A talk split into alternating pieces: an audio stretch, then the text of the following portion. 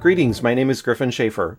And my name is Scott Peterson. And this is episode 66 of Inside Quizzing, a podcast about Bible quizzing for folks who love the Bible. And in this episode 66, we are going to be answering some listener questions and then posing some sort of a series of theoretical questions of our own in preparations or as we look forward to the internationals meet coming up, I think one, two, three, four weeks away, a little bit less than four weeks away. So uh, we will be kind of just jumping through some various different questions and seeing where those kind of discussions lead us. It's going to be kind of a more free form uh, podcast than what we have in recent have done in recent memory so it should be fairly interesting so with that we'll just kind of jump right into the first question which comes from luke and i'll just kind of read it and then you know scott and i will kind of go into it and dig a, dig around a little bit.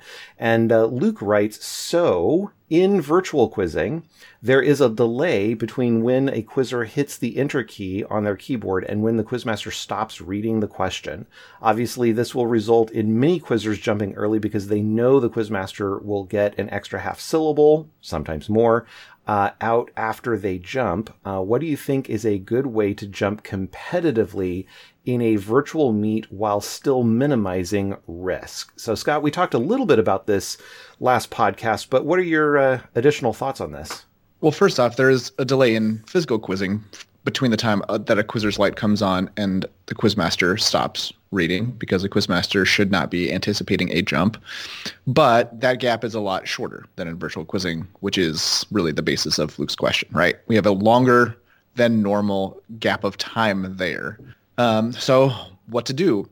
So I would think about each question type and if you think about how fast you can jump on every single question type, whether it's um, five syllables, one syllable, two and a half syllables, one and a quarter syllables. There's going to be, um, I mean, the speed at which you jump is inversely related to the accuracy if you win the jump at that speed, right? Um, but the differences between each, say, half syllable increment are not equal. So there are like massive differences between two very small um, jumping speeds for each question. You know, for interrogatives, it might be the difference between two and a half and three syllables or two and two and a half. For uh, a reference question, like a chapter verse reference, the difference is right in that small moment between getting enough to fully know the verse number and having not getting enough and having to guess that verse number. And and so when people are jumping faster, I think it's helpful to know on which questions are those kind of gaps the smallest and the the resulting differences in accuracy the largest. And I think that Luke is spot on. Well, no, this is one of your comments. Like quotes may be pretty much random. I think for the questions like chapter verse references and quotes that require you to like everyone's going to be jumping on just the reference, but because of this slightly longer quizmaster technical delay, you're going to be pushing that jump speed earlier and taking on more risk. And there's probably more risk of getting stuck with something that you have to guess on, even if you're a quarter of a syllable off, right? Or something really, really small, as opposed to an interrogative. If you're a quarter of a syllable off, there might not be the, the biggest difference.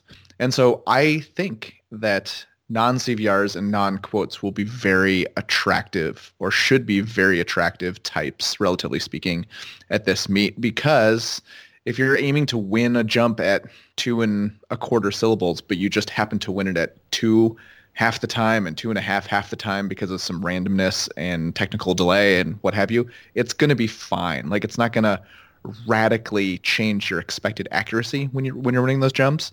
But if on reference questions or quotes, you just happen to get stuck a lot with verse and then barely a mouth shape. Um, I guess there's not a whole lot of 20s and 30s and 40s in this year's material, but um, you can get, I think you can get stuck a lot easier on um, only very small variances in jump speed can cause you to get stuck and your accuracy to really plummet. I think those are my thoughts. Yeah, I agree do you think when it comes to quote questions, well, okay, there's because of the way jumping is going to work. Let me rephrase the question and think about it before I just start uh, saying words. Is do you think that because of the nature of virtual quizzing having a higher lag and theoretically, hopefully, within a single room of a quizmaster, that lag will be consistent, but it will be bigger than, say, in, in the in-person lag of whatever uh, period of time it is. Do you think that if somebody does not necessarily have all of the material uh, fully controllably memorized that they're going to want to shy away from quote questions because there won't really be a way to jump on the I know this uh, reference or I don't because the jumping will have to be prior to that. However, for people who do have the entirety of the material memorized and feel comfortable with that, that the quote the quote type questions are actually going to be like hyper sought after. I don't think that would be a factor because I have not witnessed an interdistrict meet where the jumps on CVRs and quotes were not like you're starting your you're starting to move and like you have made the decision to jump long before you know if it's going to be any sort of verse that you know. Um, the only way that you could filter is if there are some chapters that you know you don't know. So if you hear quote Hebrews chapter 11, then you sit back. Otherwise you don't. But I don't think a slightly longer delay, a technical delay, is going to have any impact on decision to jump based on if, if you know 100% of the material versus 90. Well, no, I wouldn't look. I guess that's sort of my point, right? So if I know 90% of the material, if I can wait to get maybe the mouth shape of a chapter, right? Uh, in an in-person meet, I may want to do that to be like, is this from a chapter I, I really know or am not, maybe not quite as confident on?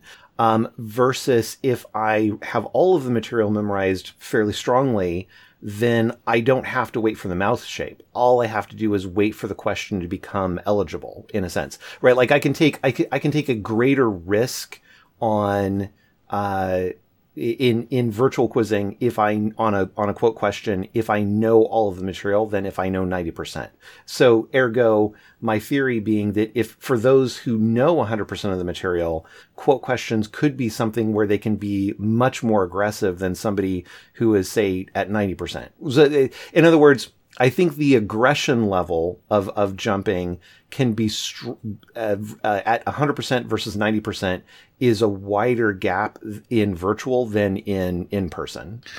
I see what you're saying.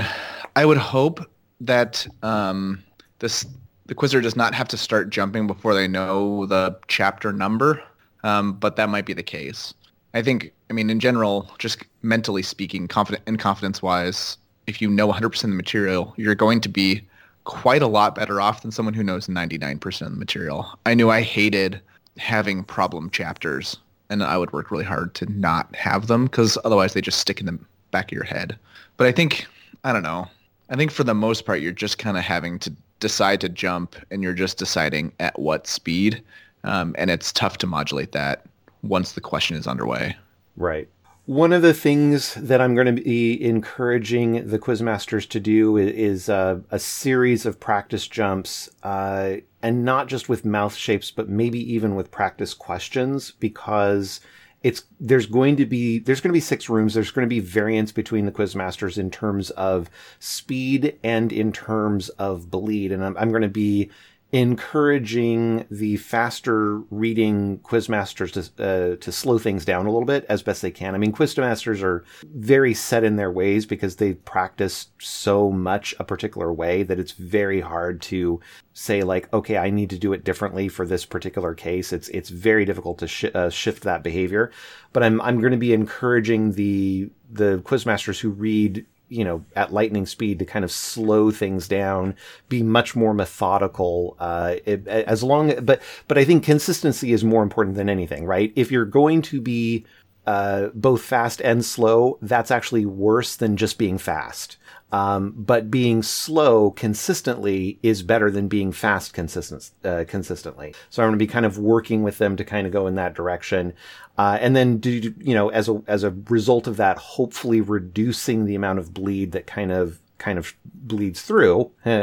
uh, but at the same time, uh, there is going to be differences from room to room, and there's going to be six rooms, so it is not going to necessarily be that easy to, you know, jump into a room or start into a room in a quiz and say to yourself like, "Oh, okay, this is, you know, 2.4 syllables versus 2.1 syllables from the previous room or splitting hairs really, really tightly uh, therein. So we're going to try to encourage some kind of level of, of a couple of questions of practice questions before the, the quiz actually starts to help people get into a rhythm.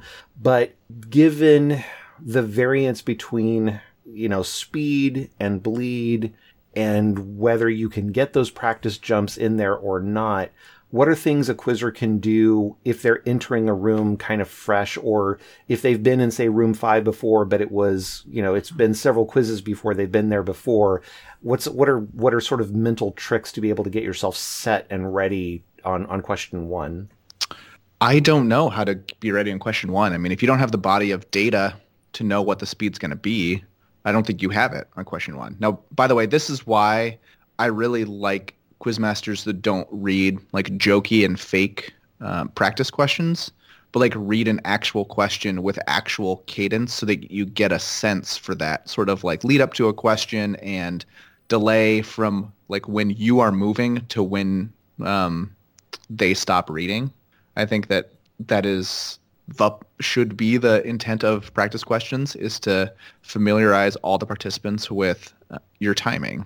So I would request that of the quizmaster. Frankly, I would say, "Hey, can you read? Can you make up a question? You know, and read it, or can you just make up a reference and read it?" Yeah, absolutely.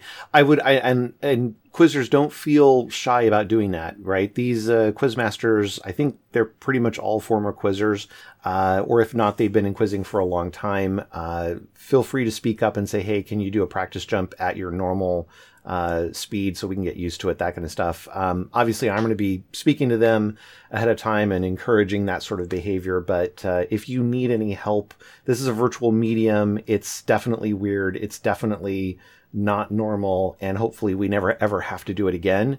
Uh, but it's better than nothing. So definitely make your voice be heard in those situations. And I go crazy on timing because I think it's the most important thing. And like when I read a quote question, I will I will read it like quote Hebrews chapter 1 verse 1. So I have a, a, a small pause between 1 and verse, right? Quote Hebrews chapter 1 verse 1. There are other quizmasters that will read it quote Hebrews chapter 1 verse 1 where there's no pause of any kind. It's just straight through. And that sort of knowledge is the quizzer has to have it. Yeah. So if you're a quizmaster, you have to make sure that you're providing, you're reading it however you're going to read it. Because I'm not saying that one's better than the other. It's just that's information the quizzer has to have. Yeah, absolutely. Well, any other thoughts on jump prep? Um, not really from a quizzer perspective, but if I can get on my soapbox, yeah, I, I, think I think that conversational reading and deliberate reading are so so important for a quizmaster. I I just so dislike quizmasters that read so fast I mean, I assume that the intention is to get lots of information out, but whether that's the intention or not, I don't think any of it is the point. Like you should be reading at a conversational rate where quizzers know, like have the ability to jump at small, precise uh, differences from each other. And if you're reading incredibly fast, then quizzers don't have the ability to jump on one and a half syllables versus four. Um, and I think that that is how we differentiate between quizzers. It's giving them the opportunity, if they've prepared as such on a certain type to jump at 0.2 syllables if they want, um, or to jump at 1.6 when everyone's jumping at 1.9 so that you wi- you win the jump because you know you're better prepared. And if a quizmaster is reading fast so that they're either inconsistent or just giving out a lot of information, that extra prepared quizzer can't actually show what they know. Yeah, absolutely. Absolutely.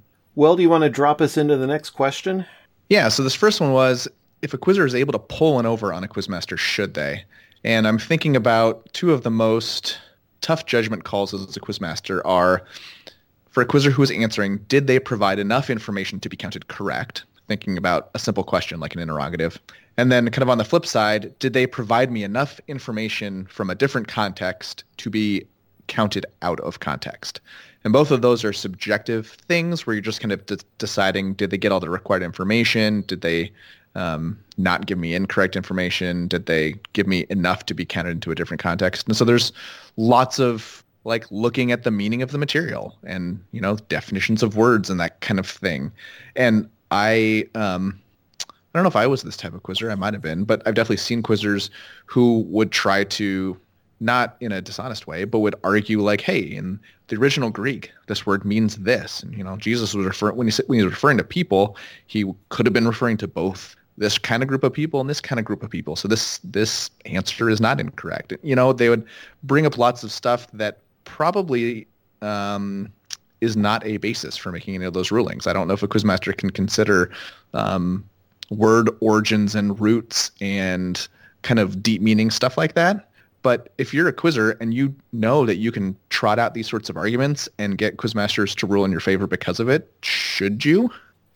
Well, yeah, that's a very interesting question. So the quizmaster should not take into consideration the Greek origin of a particular word. Um, and because, I mean, we quiz on the you know black and white letter of what's in the you know whatever NIV what is it 2011 or something um, we we quiz on that on those words and those words alone uh, and we don't stray into meaning and we don't stray into uh, word origins or original meanings or context beyond the context of the actual just text itself. Now, I say this as a theologian and somebody who loves looking at the origin of words and the interplay of meanings between those things and the historical context of those things and the deeper meanings thereof. When you put all of that tapestry together, it's a wonderful, wonderful thing. But in quizzing, we expressly don't do that because it is a rabbit hole with no end. Um, and of course, one of the reasons I love studying that is because it is a rabbit hole with no end, right? Um, so a quizmaster should not be taking any of that into to, into account. And if a challenge included some sort of reference to, well, the original Greek says this or means this, you know, kind of thing, a quizmaster cannot take that into consideration. But that's on the quizmaster. And the question here is really more, well, if a quizzer knows this and believes they can convince, say, a not very strict quizmaster to change their mind because of something, like, I don't know that I can fault a quizzer for giving it a try. I mean, you would want to do it in a, in a, you know, always in a mindset of, of sportsmanship, always in a mindset of fairness, you know, that kind of thing. But I think it's I think it's sort of like the adversarial system in a courtroom, right? The two lawyers and the judge and so forth, or two sides, multiple lawyers each side, whatever. Um, the idea being that you are passionately advocating fairly but passionately advocating a particular position, right? That your team should get a, a, a something correct or or whatever it is that you're you're happening to, to, happening to challenge. So I I can't fault a quizzer for doing that. I think a quizzer's job is to try to find any way of sort of squeaking out a, a, win. I think that's important. But at the same time, I think there's, there's that balance, right? Um, a lawyer in a courtroom can really start to become uh, very pedantic and annoy the judge, and that generally works really badly.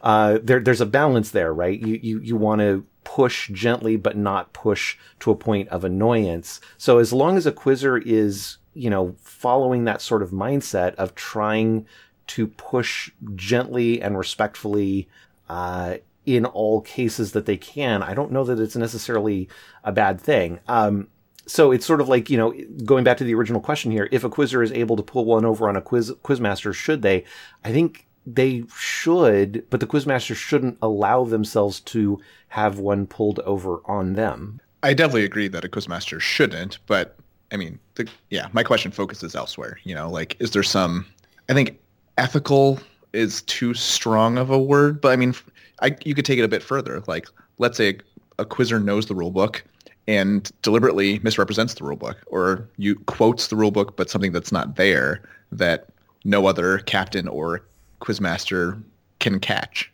or does catch you know like sure. is that is, is that too far now you know yeah that's too far because i mean that's that's I mean, essentially quoting something out of the rulebook that isn't there or knowingly, right? I mean, if, if, if you make a mistake, that's one thing, right? If, if you're pretty sure the rulebook says something and it turns out it doesn't, everybody makes mistakes. That's fine. But if you knowingly misrepresent the rule book, right?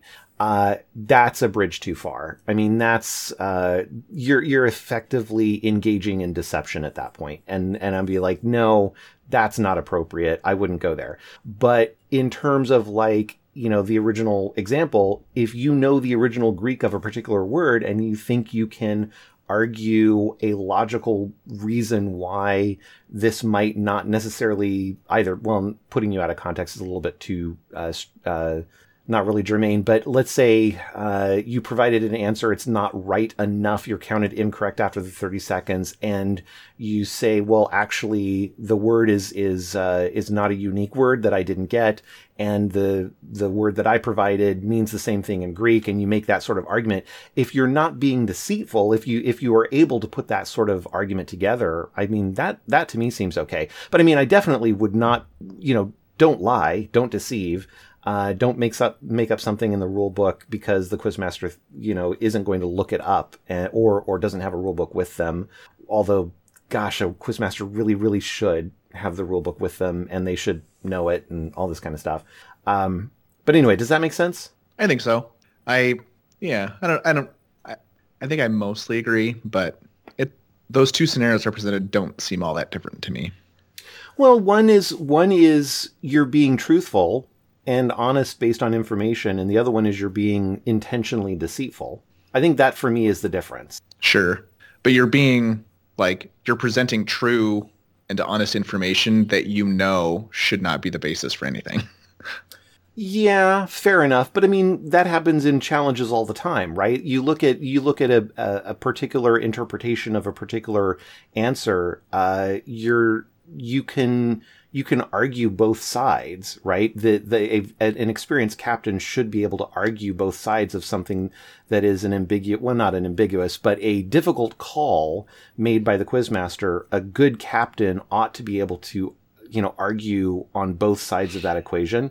Um, that doesn't mean that they're arguing unethically, uh, but if they deceive in their argument, or if they say, well, he actually didn't say X when in fact you know that he did, then that's that's the bridge too far in in my uh, from my perspective. Sure. The next one I had here is: Are there situations um, that there should be a higher bar for deciding if you should challenge as a quizzer? And situations might be um, you would be challenging a rookie versus a veteran, or you are challenging to have someone counted incorrect versus challenging to have yourself or somebody else counted correct. And there's probably lots and lots of scenarios you could think of. I think yes, but it is highly dependent on context. Um, what do you think? I think yes as well, but t- let's talk about the context that you're thinking of. Well, so I would say at internationals, or in this case, internationals, uh, no. Like, go ahead and challenge in all cases, right? If it's a rookie, you know, I I'm sorry, it's a rookie, but go ahead and challenge. I, I think you you want to um, you want to try to squeak in as much as you can at internationals or internationals or whatever it happens to be.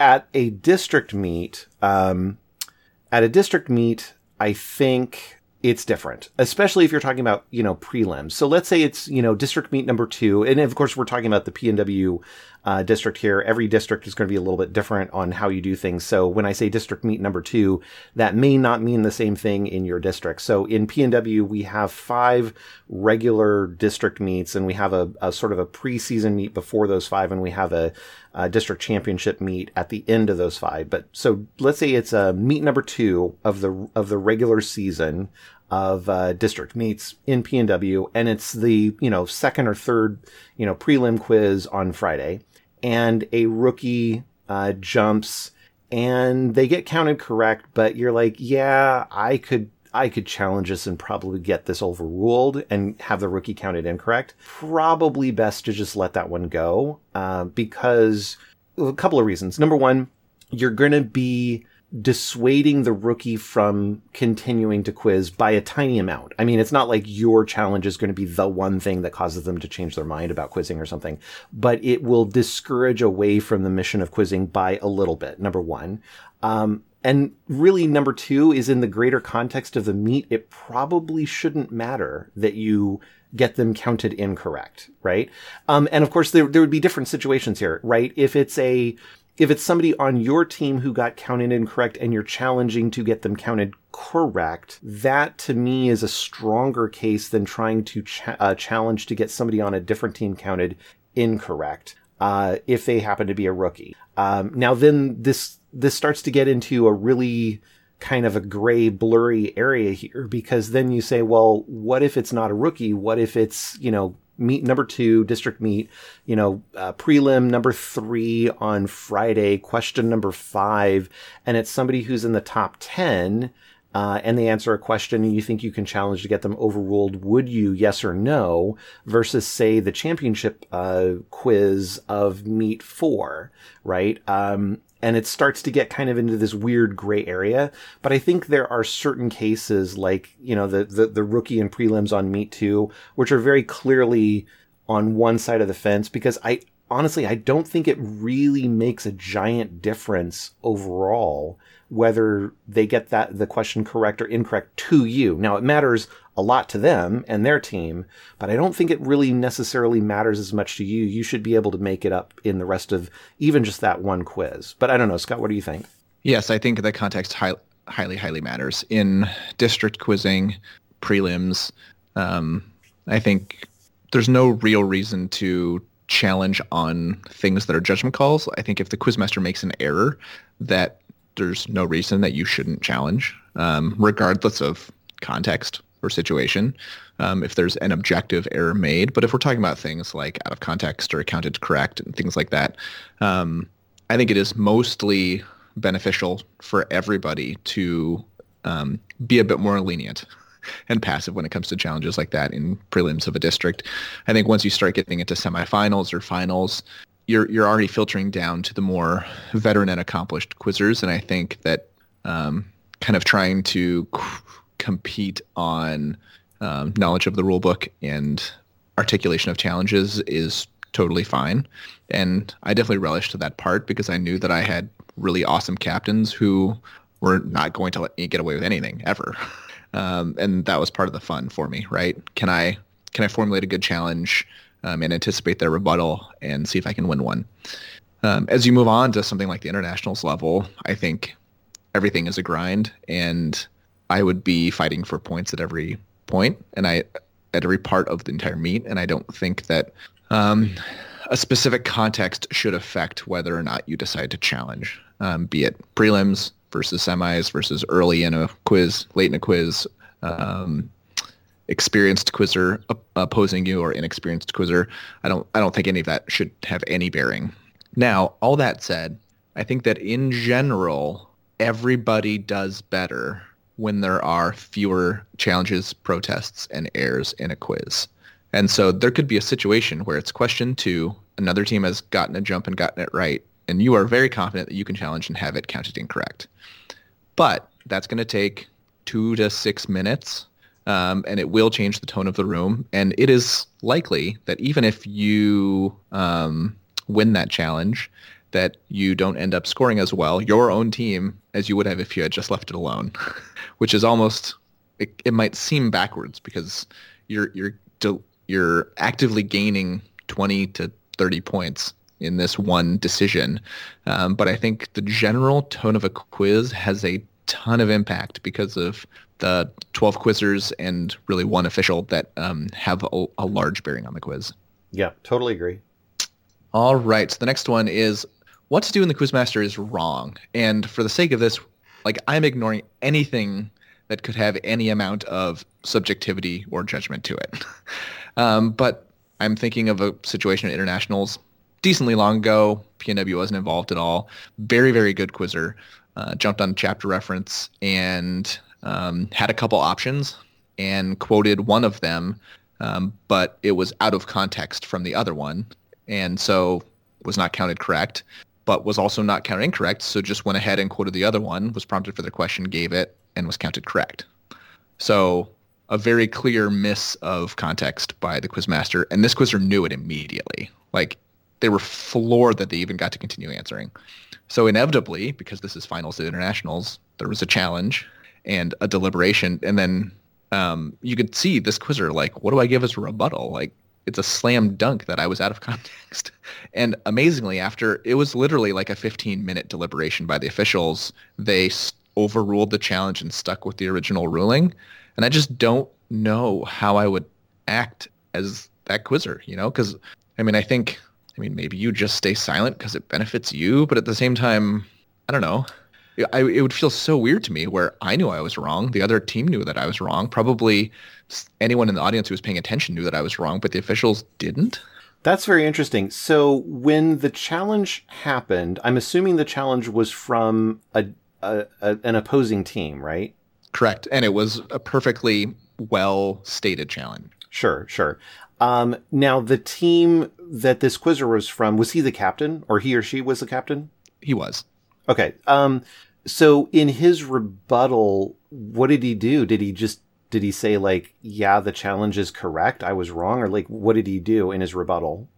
So when the rebuttal fell to him, he kind of I this is my rem- memory is hazy, but it, I I seem to remember he kind of took a beat, like, what on earth do I say here? And then did say something defending himself, but it was very kind of like timid and abashed. Like it was, man, I don't even know if I should be saying this. Like I was 100% wrong. Yeah, yeah. Um, and so and so it, it, was not, you know, like he, he did defend himself and didn't say like, oh, the the challenge is absolutely correct. Um, but everyone knew what was happening except perhaps the officials. I don't know. right. Well, yeah. So I mean, it, it it sounds like from your description that he was struggling in his own mind around the idea of like, I know I'm wrong, but I ought to at least try my best to come up with a rebuttal, but should I? And he's probably he's probably struggling in the moment to be uh, around a you know an ethical dilemma in a sense. And so, you know, I my my heart goes out to the guy because he's like you know, it's one thing to, you know, kind of, you know, Tuesday morning uh, quarterback, uh, what was, or is it called Monday morning quarterback? I forget, whatever.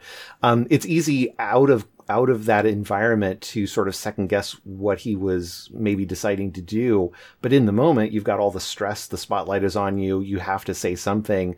And so he's, he's both trying to figure out what he should say, but then the antecedent of that, trying to figure out what is the right thing ethically to say before, before he actually says something. I, I, I can totally sympathize.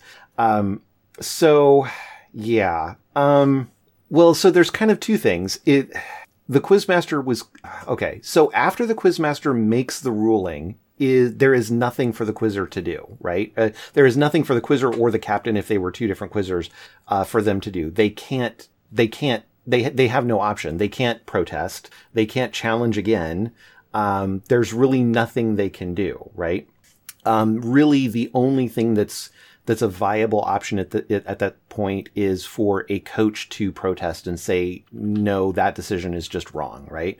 Um, so really we've got to back up to the, it's rebuttal time and it goes to that captain and do they say, yeah, I was just wrong, or do they try to mount some kind of defense? And I'm, I'm really torn on this one because on one hand, I think there is something to be said of always trying to find a, a rebuttal option, a defensive option if one exists. But I think it needs to, you have to always be operating under, you know, the umbrella of, of ethical behavior.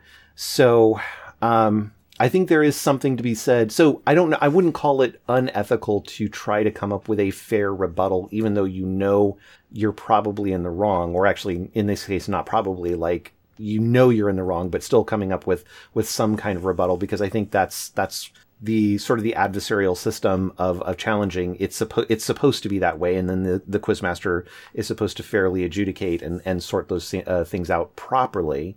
Um, but I think there is something noble about saying in a case where it's it's just clear that uh, that you're incorrect. I think there's something noble about saying, yeah, um, you know, I was incorrect. There was a situation I'm remembering from many internationals ago where a uh, one team uh, jumped, uh, answered the question, was counted incorrect, and challenged and said, "No, actually, I should be counted correct, and here's the reason." And they were absolutely like black and white letter of the rule book correct, and they were so correct that actually th- both other captains from both other teams during the rebuttal, rebuttal phases said, "Yeah, she's correct." Um, and there's something noble about that. They could have tried to find a way of, of figuring out a rebuttal that, that would have caused the, the question to remain incorrect. But both of them said, no, she got that one correct. There, it, it's just black and white. And there's something noble about that. Yeah. And I mean, in this situation, I don't fault the quizzer for what they did at all. I just, it was such a bizarre situation. And I mean, I'm sitting in the audience and I just don't care because this was one of the most protracted finals ever.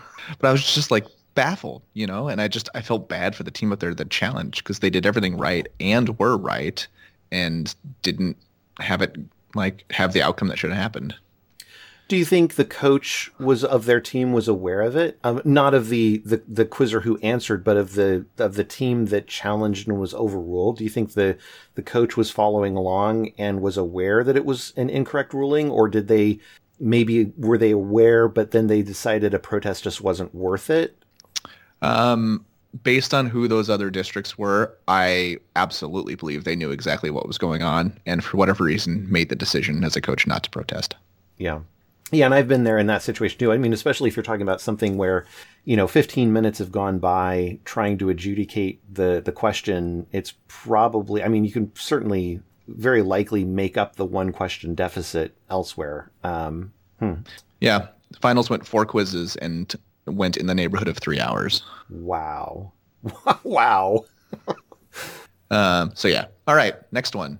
Um, two more here. What to do when the protest is being this is a very similar situation when the protest is being decided incorrectly but it's in your favor so it's actually the exact same situation we're just at a protest level because um, i was part of one once that um, was not as it was not a 100% slam dunk, but I would call it a 95% slam dunk. Um, and the three officials deciding we're not going to um, accept the protest, and the team that would benefit from that ruling were just silent the whole time. And I think it's roughly the same situation where it might be a high bar to like absolutely expect them to say like this is incorrect. um, but at the same time, like I'm as competitive as anybody, but I don't want the wrong outcome to happen just because the officials don't know what they're doing. Yeah. It's very similar, right? I so this is a situation, let's say like um somebody protested who is not the the current coach who has to make this call and the the protest the protest is getting overruled which would benefit this particular coach's team. Does this particular coach speak up and say i think the protest is is correct right? Um mm-hmm. causing harm to their team. I i think it goes back to that sort of nobility thing. I don't think there's anything wrong with staying silent. I mean, certainly don't provide any information that is that is incorrect. Don't provide anything any information that is, you know, actively misleading or deceptive or anything like that. Certainly, certainly that's a hard and fast line. Don't cross there. I don't think that it's particularly unethical to just stay silent. Um, but I think there is a sort of a an extra dose of nobility, I guess, if that makes any sense, to the coach who is willing to say, "Yeah, you really should accept this protest. They're they're right." Um, and which you know certainly can hurt when when you're talking about something like this, especially in finals at, at internationals. But uh, but yeah, I think the same principle applies both to quizzer and coach. And probably I would be harsher a little bit, not harsher. I would expect the coach to make that decision more easily than the quizmaster, if that makes sense. Than the quizzer? Yeah, I think that I think I would I would I give a lot of leeway to quizzers because you know they're they're younger than coaches they're under a lot more stress than the coaches are they're up in front of everybody uh, a lot of spectators um, you know i, I there, there's time limits involved you know, all the eyes are looking at them, that kind of stuff. So I, I, I feel a lot more sympathy for a quizzer than I would a coach in that scenario. I would too. I, I think it might be too far to, to expect a coach who would benefit to speak up, um, but I would definitely hope that that happens um, more often than not. Yeah, and I think it does. I think I think I mean protests are so rare, but I think when they do happen, I, I generally I think coaches are are mostly governed by what's the fair outcome, right? And because I mean, ultimately in the in the bigger picture, that's what everybody really wants, and the coaches are theoretically at a place where they can see the big picture. They're going to want as fair of rulings in all cases because that gives their team the best chance of success. Yeah, and most of the challenge, most of the protests that I've been a part of as a quizmaster, um, have have really just been one coach versus me, the quizmaster. And even though there was another coach involved whose team would either benefit or um, the opposite, they were more or less a passive participant. And that's generally how protests go. All right. So the last one was, can you come up with some examples? I'm thinking of, I mean, I was mostly thinking of from a quizzer standpoint, but you could throw in from a coach standpoint as well. But what are some examples of being too competitive? Well, there's a couple. I'm going to go work backwards. I'm going to go from coach down to quizzer. Um, so, from a coach's perspective, I think in coaching your team to challenge on every opportunity, and then if you don't get your way, to protest at nearly every opportunity is probably being too competitive. I there there were I don't recall I mean, this hasn't happened in a very, very long time, but I want to say a good, I don't know, gosh, 20 years ago it was maybe. Um, but I could be getting my math very wrong on that. But, but some, it was quite a, quite, quite a while back. There was a particular coach of a particular team that, that found almost glee uh, from the ability to protest. Even when he was probably in the wrong, he would protest. He would encourage his, his captain to, to challenge so that he could protest, so that he could have a much more active role as as being a coach. And it it was annoying. I mean, it was it was a lot of the stuff was pedantic. A lot of the stuff was uh, just slowed things down and it actually really hurt both the quiz itself, but really the meet because rooms started getting behind because of this coach's, you know, sort of really, really aggressive behavior about squeaking out, um, you know, the one extra point here and there kind of stuff. I think that's sort of an example of being too competitive when you're placing the you know, a, a very small but still non-zero probability of having an extra point come your way versus the disruption around the protest, right? Um, and of course, it's a balancing act here, right? Because occasionally there are times where that one point of difference really is important. It really does matter. And you shouldn't be, as a coach, shy of protesting, right? Don't avoid protesting when it is appropriate to do so. But there's a certain level of like, don't try to squeeze out every little drop of, of juice from the lemon or something like that, right? Like there, there is a, a balance for the good of the meet and the good of the quiz and the good of your team. You want to be a good example, uh, as well. When it comes to quizzers in terms of being too competitive, I think this one's really more subjective. It's much more, I think, about attitude more than anything else because I want, I want captains to challenge if they think a ruling is incorrect. Uh, one way or the other. I mean, with the exceptions that we talked about before of, you know, if you're in a, you know, quiz three in prelims of meet two and it's a rookie who uh, got counted correct, don't challenge. I mean, maybe skip that one, you know, kind of stuff. Um, but it's really, you know, if you're talking about internationals, um, then yeah, I mean, definitely if you, if you think there's an incorrect ruling, you should challenge and, and be respectful and go at it. But I think it's a, it's an attitude thing. Um, be independent of the outcome, uh, of, of a, of a ruling toward your toward your attitude, right? So I think too competitive may not be the right way of describing it, but always come away from the quiz with the same attitude of like, do your best, push as hard as you can. And if you get it right, great. And if you get an error, um, that's okay too. And just kind of accept it and move on to the next question and move on to the next quiz. Yep.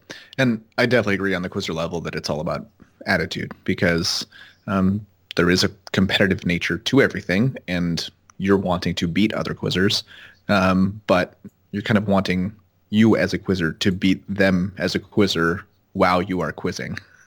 And then at a certain point, that's done, you know? Um, and so keeping all of that into perspective is important. And I think that a coach should not view themselves as like their team's fifth or sixth quizzer. Um, like I always viewed myself as like there to back up my quizzers. So um, if there are times where their challenges are are overruled, and I think that that was incorrect, I'm protesting to back them up. You know, um, and I even though the rule was made probably partly partially because of me, I think it's a great rule that an overruled protest, oh, an overruled challenge is required um, before there's a protest for for almost almost uh, all of the circumstances. There are rare circumstances where you don't need an overall challenge, like you thought like a Quizzer's light was off, or something more logistical based than application of um, the rulebook based. And I think that's great because if a quizmaster misses, like makes an incorrect ruling about context, correct, prompting, um, any of that stuff, and then your own quizzer doesn't catch it and challenge, that's kind of the end of the story. Like that should be the end of the story. um, but if they do catch it and do challenge and are overruled, and you think that that's incorrect, you're there to back them up. And I think that's how everyone should view the point of protests um, is to back up your quizzers. Yeah. Well, and I mean, quizmasters are human. They're going to make errors. Um, we frequently do because there's a lot, a lot, a lot of decisions that we have to make. And just because of the sheer number of decisions, if we're right 99% of the time, we're still going to make errors. Um, and those errors can become, you know, big deals um, in terms of, uh, you know, uh, points or positions or something like that. So the challenge protest system is there so that quizmasters can be held to a, a high standard of accountability and, and accuracy. And really, a good quizmaster uh, and actually, let me turn that around. A not bad quizmaster wants to be challenged when they are wrong and wants to be protested when they are wrong, uh, because the, a, a, a, not bad quizmaster wants to be as accurate and fair as possible. Absolutely. Um, I had a thought, but it's gone yeah, it's gone out into the world. Those are all of our topics. Did, did that spawn any similar related questions in your mind?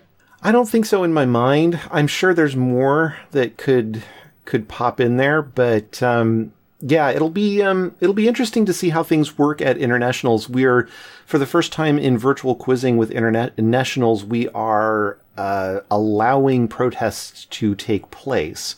Um, pri- the prior virtual meets, we were uh, not allowing protests because we were just deeply concerned that it would spiral quizzes out of control. And there was there essentially we, we the very first virtual meet was very very locked down. I don't even think we allowed challenging um, in the very first one, I, although I can't remember because we were just so terrified of like things are just going to go off the rails and we're not really sure how things are going to go. And as we've been progressively doing more and more virtual quiz meets, we're, we're starting to realize like this is actually more robust than what we were originally thinking it could be, which is great. I mean, it's never, it's still nowhere near as good as, you know, in-person quizzing, but it's still, uh, it, it's becoming an increasingly uh, more viable alternative um, when no other you know in person uh, in person options are there, and so we've been slowly kind of opening up. We um, the second virtual meet, I think we started